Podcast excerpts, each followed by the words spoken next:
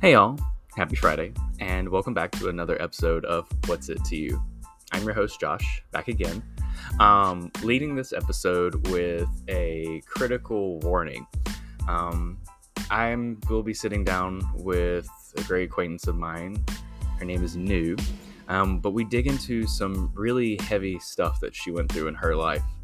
So, up at the top, we're going to be talking a lot about domestic abuse, violence, um, things of that nature specifically. And if that's something that really doesn't sit well with you, just want to let you be aware of it here. But the two of us, I honestly, it's her. Her opening up her story and her life to me was shattering in a lot of ways and really made me respect this woman more than I already did in the first place. Um, I really hope that you enjoyed this as much as I did. This was a very awesome look at what we're all trying to figure out. And that's the answer to the question what's it to you?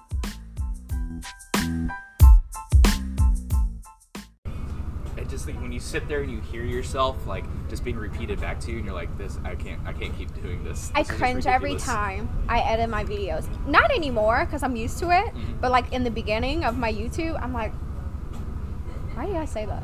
Like, what is that? We're more judgmental of ourselves though. but it also helped me as to speaking Okay. and noticing the things that I would like to implement change on. How do you mean that? meaning I like to use ad libs when I'm thinking. Okay. I'd rather be silent, come up with a sentence, than say it. Mm. mhm. Two Take- years ago, I would have been like, eh, eh, eh, eh, eh. So I don't do it. s- There's a buffer. I wouldn't say a filter. There's more of a buffer now. Yeah. There's a buffer now. I don't like it. That you have a buffer. Using words that are buffers. I don't like it. Ah, okay, okay. But me, no, what I mean is that you think. You think a little bit more now about what you're putting, like what, what you're saying. Yeah. Right. That's what I mean. That Yes. you're not just. At like, yeah. I mean, it also shows your. Uh, also shows your maturity and how much you've grown as an individual. Don't get it twisted. I get gangsta if I need to. Yeah, we all know we hear it every now and again. Uh, all right, so tell me about yourself. What's your name? Where do you come from? What do you do for a living exactly? Okay, let me be serious. My name is Nhu. I am a model content creator. I'm from Vietnam. I've been in America for 12 years. Okay. They call me a human. What is that word? A humanitarian. Yeah, Uh, oh, humanitarian. No, like now. oh. I don't know what we call you. Most of the time, we just call you an asshole. Oh, well, I'm an angel. Don't listen to him. What's your experience been here like? At first, it was rough. Okay. due to the fact that I was a immigrant with no family, not grasping the understanding of why I came to America. Okay. So I came over here because my mom told me to. I didn't really know who my dad was, and stepping into a very hostile and abusive environment was difficult. Yeah. Not knowing English, not knowing the culture, and I felt alienated, like by myself. So it was tough at first. And surviving domestic violence, it took another 10 years. You talk about the domestic violence. Was that something that you were kind of dealing with from the get go of here, or was this something that predated when you were here? It started a month after I came to America, was when I learned how my life turned upside down because I grew up in a very calm, loving family. I lived with my grandparents. Yep. and coming to America, I didn't know anyone, didn't speak English, and I lived in a trailer park in New Orleans with my dad. Surviving him, it took three tries to survive him. Gotcha. And I say that meaning the first time he got incar- incarcerated, was when he shot my mom. The second time was he. Sh- no, I'm gonna run that back. First time was when we had to move because he suspected my mom of cheating on him, so he tried to chop her head off.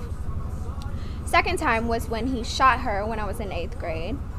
Third time, he locked down my school when I was a freshman Oh, in high school. Just to preface real quick, I, your mom is still your mom is okay though. Perfectly fine. Just want to make sure. Great I, condition. I know that, but She's in great wanna leave it this condition now. no, she's living her best life with me now. That's good. Okay. Yeah. And just to give a clip note on how crazy my father is, he is now in prison for murdering his girlfriend after he's been released from prison. Wow.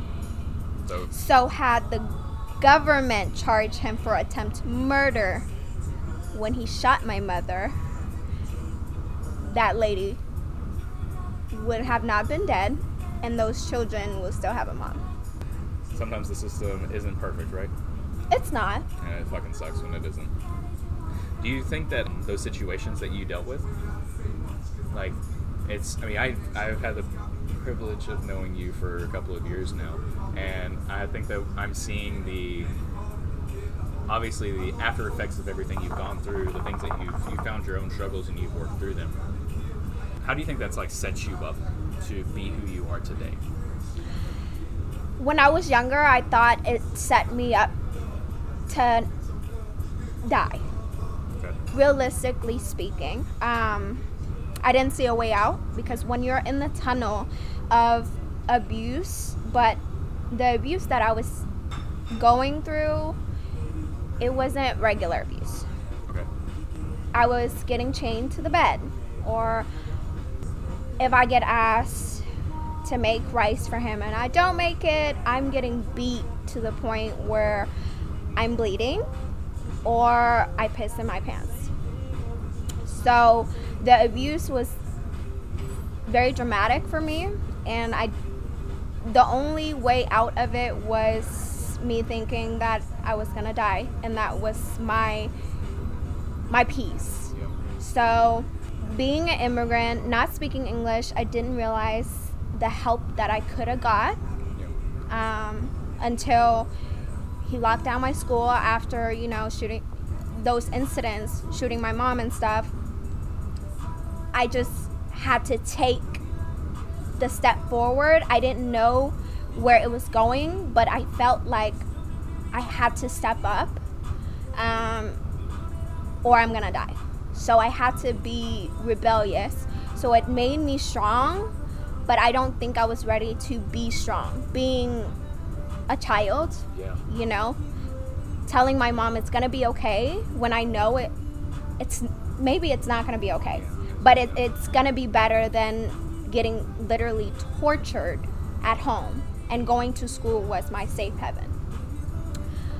So that was difficult, but it made me strong. It made me independent. It taught me to use my power, but use it in a good way. Um, of course, I still have some masculine in me where now I'm a lady, I'm a woman, I'm more grown. I'm trying to unlearn those masculine energy that I had to learn to take care of my family to step up and quote unquote be the man of the uh, the household, right? So I'm learning to be more submissive to certain things, um, which is difficult for me because I've always since the day that I walked away from my dad, I had to be strong. I had to be a certain person, Yeah. and now I can be her, but more soft and that's a lesson in itself. But overall, my experience taught me to be strong and it put me on a path of leadership now. That's why I have my position on the board over Troubled Waters as serving on their board and making decisions and helping the teams. talking about your position on the board, and I know you've done this work. Um, what obviously your the situations you've been through, what you've been talking about right now, that is like obviously puts you in a very experienced way to help this organization that you're with. Right. Has it helped you encounters that maybe would have like overwhelmed other people, or maybe you've seen it overwhelm other people? Whereas in your case, it's more of like I've seen this happen before. I know what to do here, and I know how to step in and take care of this. Yeah.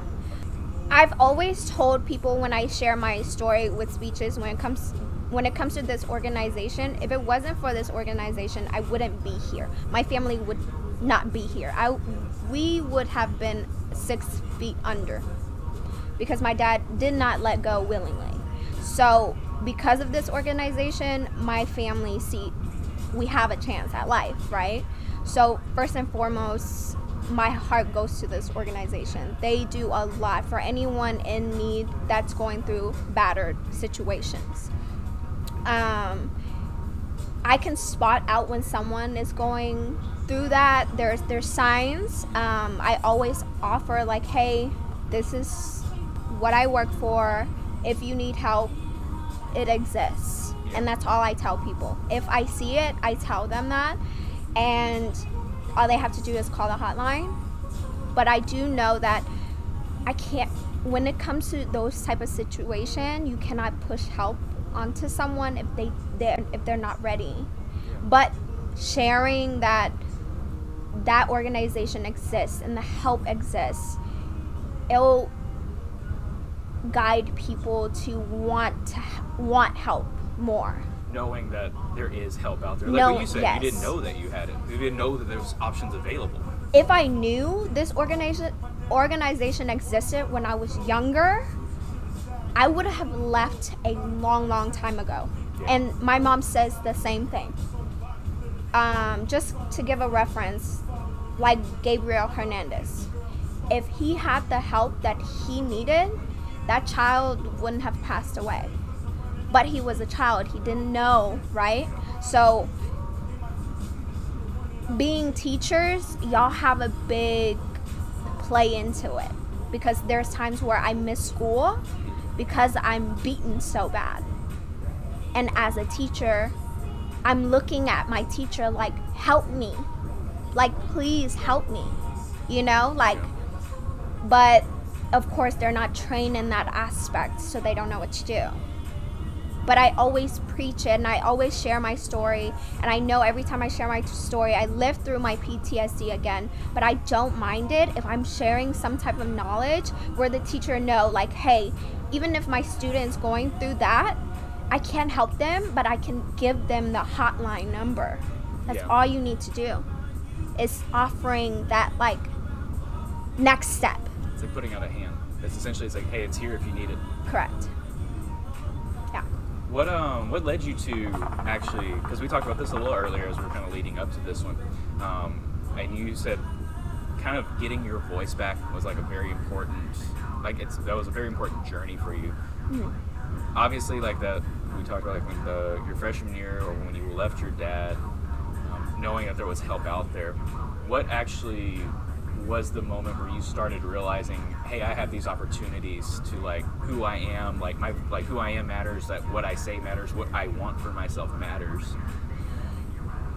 I realized I needed to use my voice when I didn't want to die.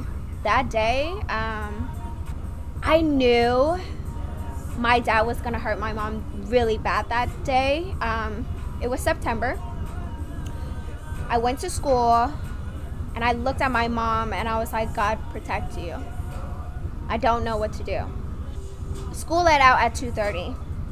I'm by the tennis court. I'm on the grass. I'm crying. I'm praying to God. Please don't take my mom away from me. I don't know what to do.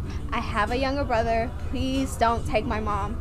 I hear I hear myself saying that over and over until 5:30 comes and I hear my mom screaming for my name.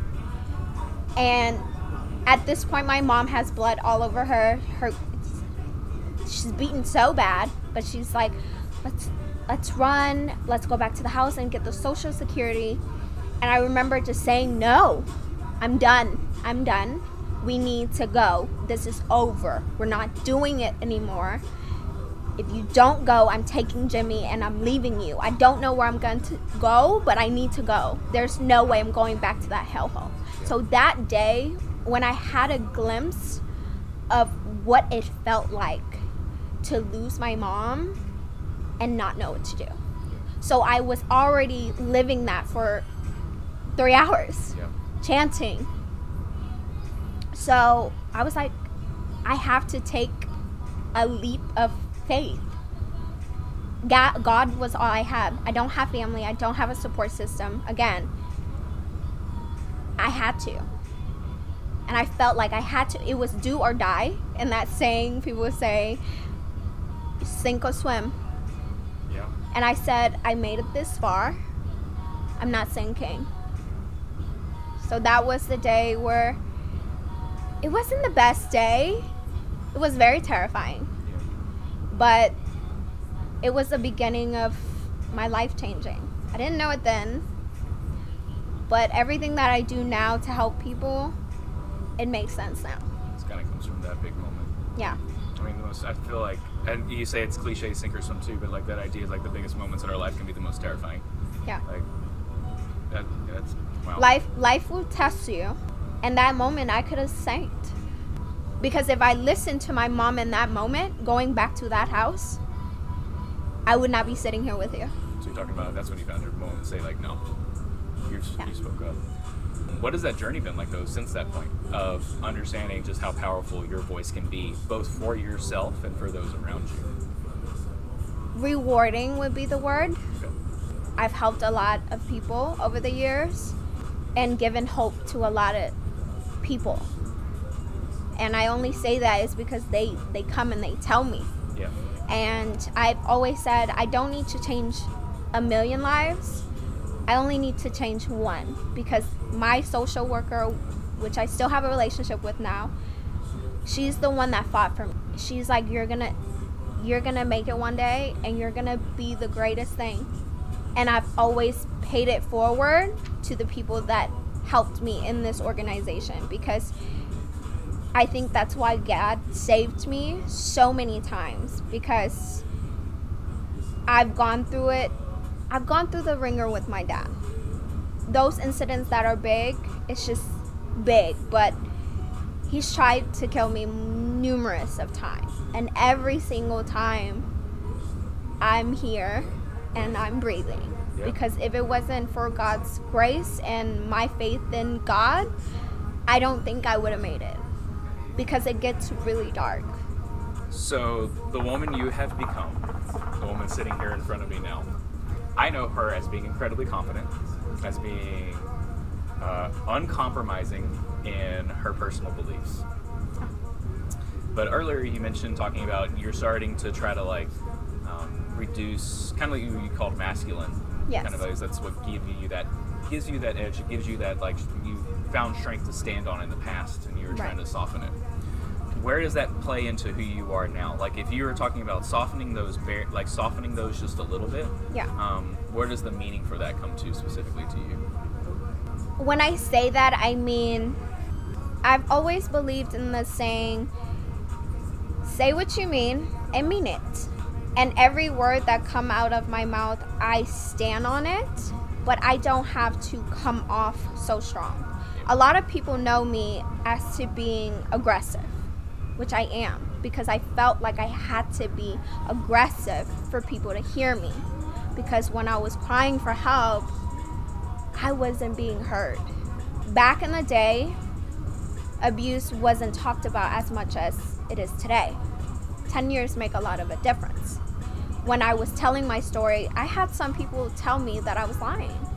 Or they questioned my story where I had to show documents or show proof that that's what I went through. And so being a I don't like to call myself a victim, but at the time I was a victim of domestic abuse. And when I'm sharing my story and when a woman decides to share it, she's getting called she's lying, she's not telling the truth or she's adding on or whatever have whatever the naysayers like to say, Yeah. right? So that that makes you feel a certain way. So I t- I took that and I said, "Look here, motherfucker. You don't believe me? Don't listen." So that's aggressive, right? Five years ago, that's how I would respond. But now, as a woman, I feel like I can say that without saying that. You don't have to waste your energy on it. No, I don't have to. So that's what I mean when I say to be more soft. I see. Okay. I can be soft, but my voice can be impactful, which I've implement in ways because I'm not a very submissive woman, and that makes me struggle into finding a man, right? Because I'm very no is no. No, don't turn into a yes with me. So I'm trying to meet people halfway or try to understand okay, maybe I can give a little, but you can also understand my perspective. Back then, I'll be like, no, don't want to hear it. I'm okay. So now you're you're looking to find a bridge in certain ways. Yeah, Yeah. because I can meet people halfway or more than, you know, like I can meet you halfway and still feel like I'm hurt. And I'm okay with that. Because back then I was more insecure. Now I'm secure. I'm very secure now. So you can say what you want. And your story's your story, whether anybody believes it or not, right? It doesn't actually take away from A, what happened to you, and but B, what you did to overcome that. Correct. Yeah. It's just, you're confident in that and alone. That's all you need, right? Yeah. But back then I felt like, no, no, no, no, no, you need to hear me, right? Yeah. Because I was muted. When you're abused for that long, you are conditioned to not say anything. I promise you, anyone that's abused, they won't say anything, they won't share their story. They feel like if they do, they'll get judged or danger will come to them. So they stay mute. They don't say anything. So I was conditioned to not use my voice for a very long time. When I was growing up, I didn't have friends. I didn't speak. One, because I didn't speak English, so I didn't have friends. So that broke my confidence down. And then being abused, it breaks it even more. So having to relearn it's okay. It's okay to ask for help and it's okay to say, "Oh, I don't like that." Because if back then when I say I don't like that, I don't want to, I'm getting backhand or punch in the face. You know? So I'm learning not to be so aggressive because if you punch me now, I'm punching back. Well, sure. You, should no matter what. Yeah, you punch it even harder though. But Yeah.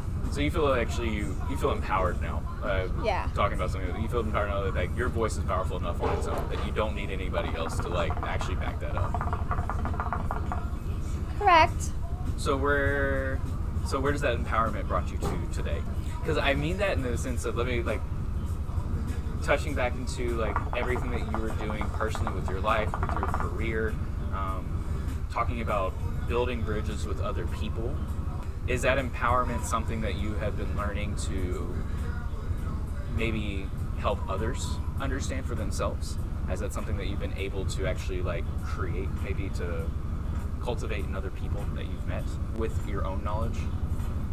I would say yes because um, the teens they do look up to me in that aspect. Like, wow, she's been through it, but she's still here. So them hearing me, you can make it no matter what. Doesn't matter your circumstances. I'm here. I'm living proof of every obstacle that's put in my way, and I'm still standing here telling you that I can gracefully and believing in me 100% because I do it for me now, not for anybody else. Because when you put you and you do it for you first, no one can take that away, Yeah. and no one can dim your light. And if no one can dim your light, you're gonna shine regardless, and you're gonna win at the end of the day.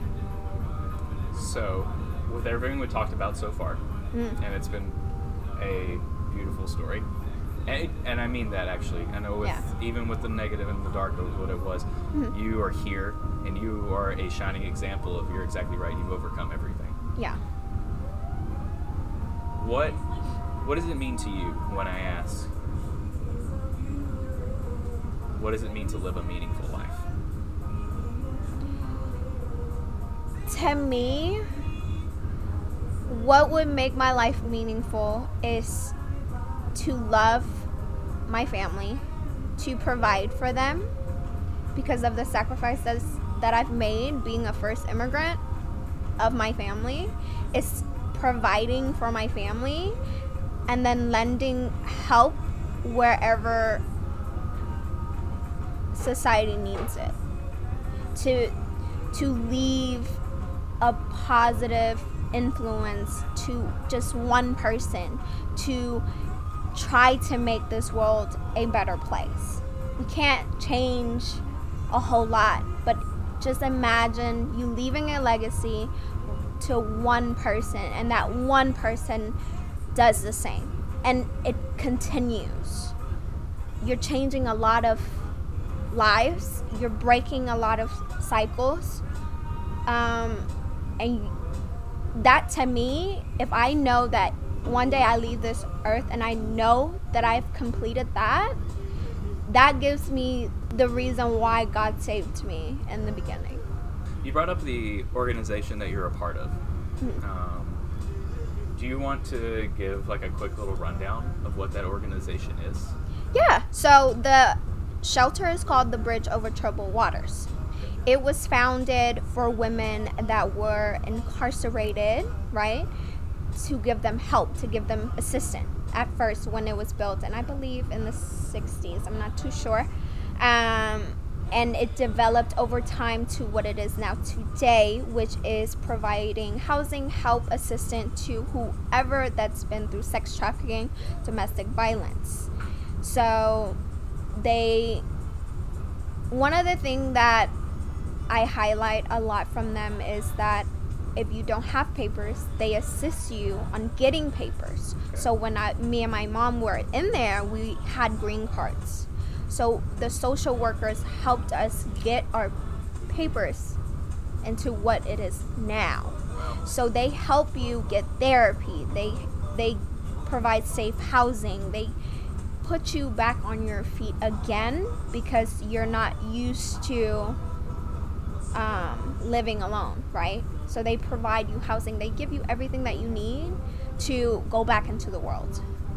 So this place helps so many lives and so many families, but only if you're ready for help. Because one out of 10, no, it takes a woman seven times out of 10 times to actually leave her abuser.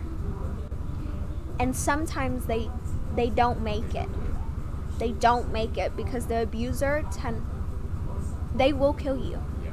They don't change and they will they will hurt you and they will harm you, children or not. Um, so the shelter, it's what we need in society, but more people just need to know about it. Um, it developed for ten over the years that I've been. When I first ca- called it, when the cops came and my mom was shot, it, it the organization wasn't that organized meaning I was transported into CPS and juvenile. Yeah. Which it shouldn't have happened anyways, right? But it wasn't what it is today. Now, social worker gets called onto the scene if it's domestic violence, sex trafficking, anything that is battered, they go to the site. They determine, they analyze the situation, saying, no, they're getting abused, they need to come with us. They step in. They're offering help because when you're in front of the abuser you're gonna be like no he's not hurting me. He's not hurting me. That's what my mother was doing when she got shot.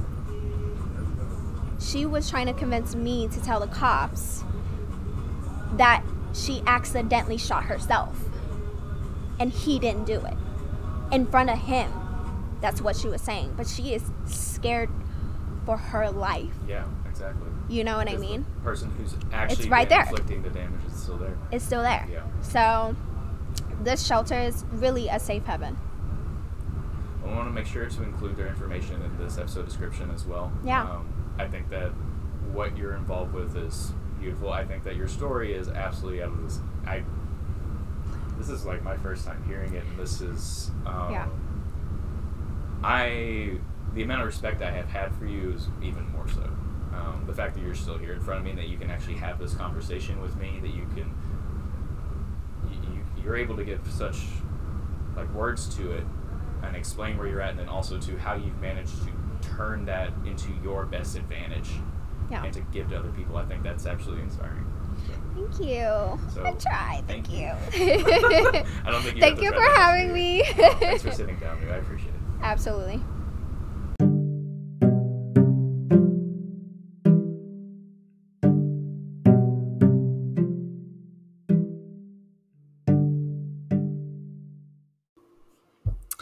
Heyo, and here we are at the end of another great episode.